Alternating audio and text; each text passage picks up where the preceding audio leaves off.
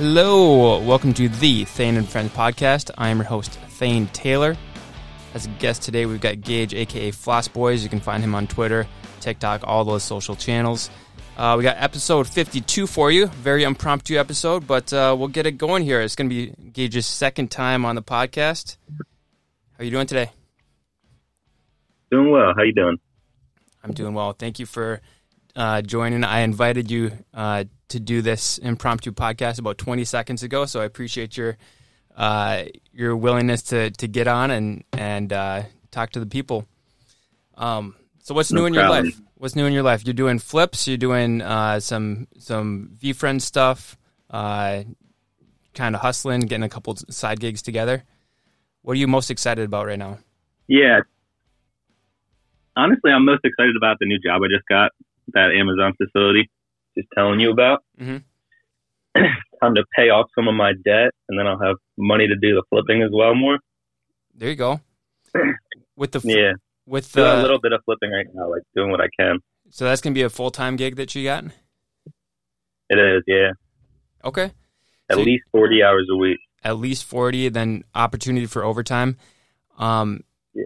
and you're pretty young right now right what how, how old are you now 27. 27 you got time i mean now is the time to i mean you can do whatever you want right so if you want to kind of Yeah. grind right now and get tons and tons and tons of hours in and then just kind of like on the side um pursue your other opportunities too that's a great thing to do you know um, Yeah, I think that's the move for me right now.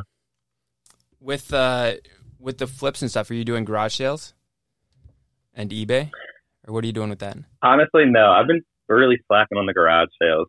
I really need to get back to going to garage sales. I've only done a few this year. mm-hmm. and then i know Yeah. you did uh you were gonna do one of those like what are the what are they called paperclip challenges where you basically trade up to to kind of a, a big um i don't know end game type of thing like you like a lamborghini or something crazy like that um Yeah, what what's your essentially like the with red that paper clip. yeah I basically I stalled out on that. I stalled out on making the content, yeah kind of slacking. Uh, I want to get back to it at some point. I basically made one TikTok where I found a free item. I sold the item, but I haven't done that follow up piece of content. I made seven dollars off of what I sold. I went. I was taking my dog for a walk, and I found a tea kettle, a vintage tea kettle, listed on Facebook Marketplace. Sold it for seven dollars. So I guess the next step in the series would be taking that seven dollars and buying more product, yeah flipping that. it, is there is there a thing that you're eyeing for seven dollars Nothing specific. I'm kind of thinking I would just go to Goodwill and really try to find something good, mm-hmm. so I'm not like sitting on inventory for however long. when a, a diamond in the rough type of thing Yeah, exactly. when you do those those types of challenges um do they do they typically like not cash out or do they just like go item from item to item What do you mean by that? or like uh instead of selling the tea kettle you would just like trade that for something that other people would think would be more valuable but you just you like never never trade for currency instead of you, you just trading item to item you ever thought of that Right. My, I've thought of that. Yeah, but the it's more like to show people that you can make money online. So I guess see. I, don't know. Yeah.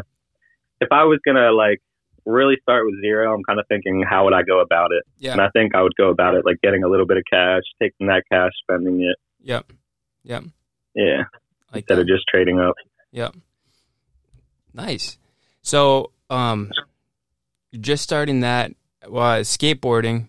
You still doing that on and off? I am. yeah. The past few days I've been like really at it. Just trying of stay active. Honestly, feel a lot better from doing stuff like that. A little bit of physical activity.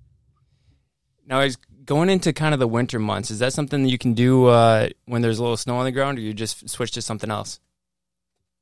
Pretty much switch to something else. It's tough during the winter. You'll have your days, but even on like a warm day, a lot of times the piles of snow are melting right into the skate park, Yeah. so it'll be all wet.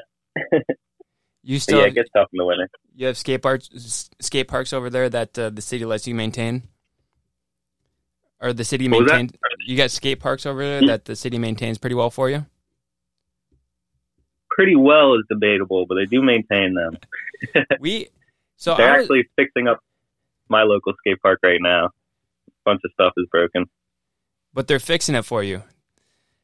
They are slowly, but hopefully surely. We had we had a skate park. I was surprised that we had a skate park. It's a small town in central Minnesota, um, Okay. and we got a we got a park with like normal kids, a playground type of thing. We got a basketball area, and then we got a little like a concrete slab with uh, some rails and then some some ramps and stuff. And I was surprised that we had a skate park, but uh, you know, about two years ago they took it down to renovate it, and they never put it back up. So now it's just a concrete slab. So Oh man, that's I- sad. yeah, yep. So all the kids that used to skate there, they just kind of look at it. I mean, you can skate on It's a concrete slab, up. but You could, yeah. It's kind of like surprising. Like my my skate park's really beat up right now, and the amount of people that still show up, like you would think that they would fix it. To be honest, I mean, like you, there's still a good crowd, even though. You, you don't it's need rough. any, any fancy things to skate, though. That's that's the thing. You can be as minimalist as you want, right? Yeah, I agree. You just want a place to go and not be bothered for skating. hmm Nobody chases you around, and the security guards don't try to trip you when you're when you're going downstairs or anything. Exactly. Have Have you had uh, run-ins like that when you try to go on like um, non-skate areas? Are you that type of kid? Honestly, not really. There was a couple times when we were like real young. Like I remember one time skating in a parking garage. We were down there for like a half an hour, and then some security guard came and started yelling at us. But nothing major. No, Um, mostly just like get out of here because you can sue us if you fall. oh yeah, yeah, the liability thing. yeah, exactly. I picked up a skateboard two years ago when uh when COVID was crazy. I, I had to get some like recreational time, and you know I gave it a shot, but I realized I'm terrible at like uh any type of board balancing. So snowboarding, I suck at. Skateboarding, I can't get into it, man. I mean, I just feel like I'm the most uncoordinated person ever. Is that is right. that something you can learn, or is that something that uh, it's just you know it's a it's a kryptonite? I would say it's something you can learn because, like, when I really think back about it, it took me so long to figure out how to do anything on a skateboard. Like, it's kind of ridiculous how long it takes of just not knowing what you're doing, not being able to stand on the board, and then eventually it just comes with time. I definitely think you can learn it, but it would take a good amount of dedication. I think. you got to be dedicated to it. I'm so nervous about it Yeah. though. Like I just want to, I don't want to bust my ass. Maybe it's just, uh, don't blame you. maybe it's just, I'm just getting too risk averse for skateboarding. In my, I'm 37 right now, so I don't want to break a wrist or anything. Right.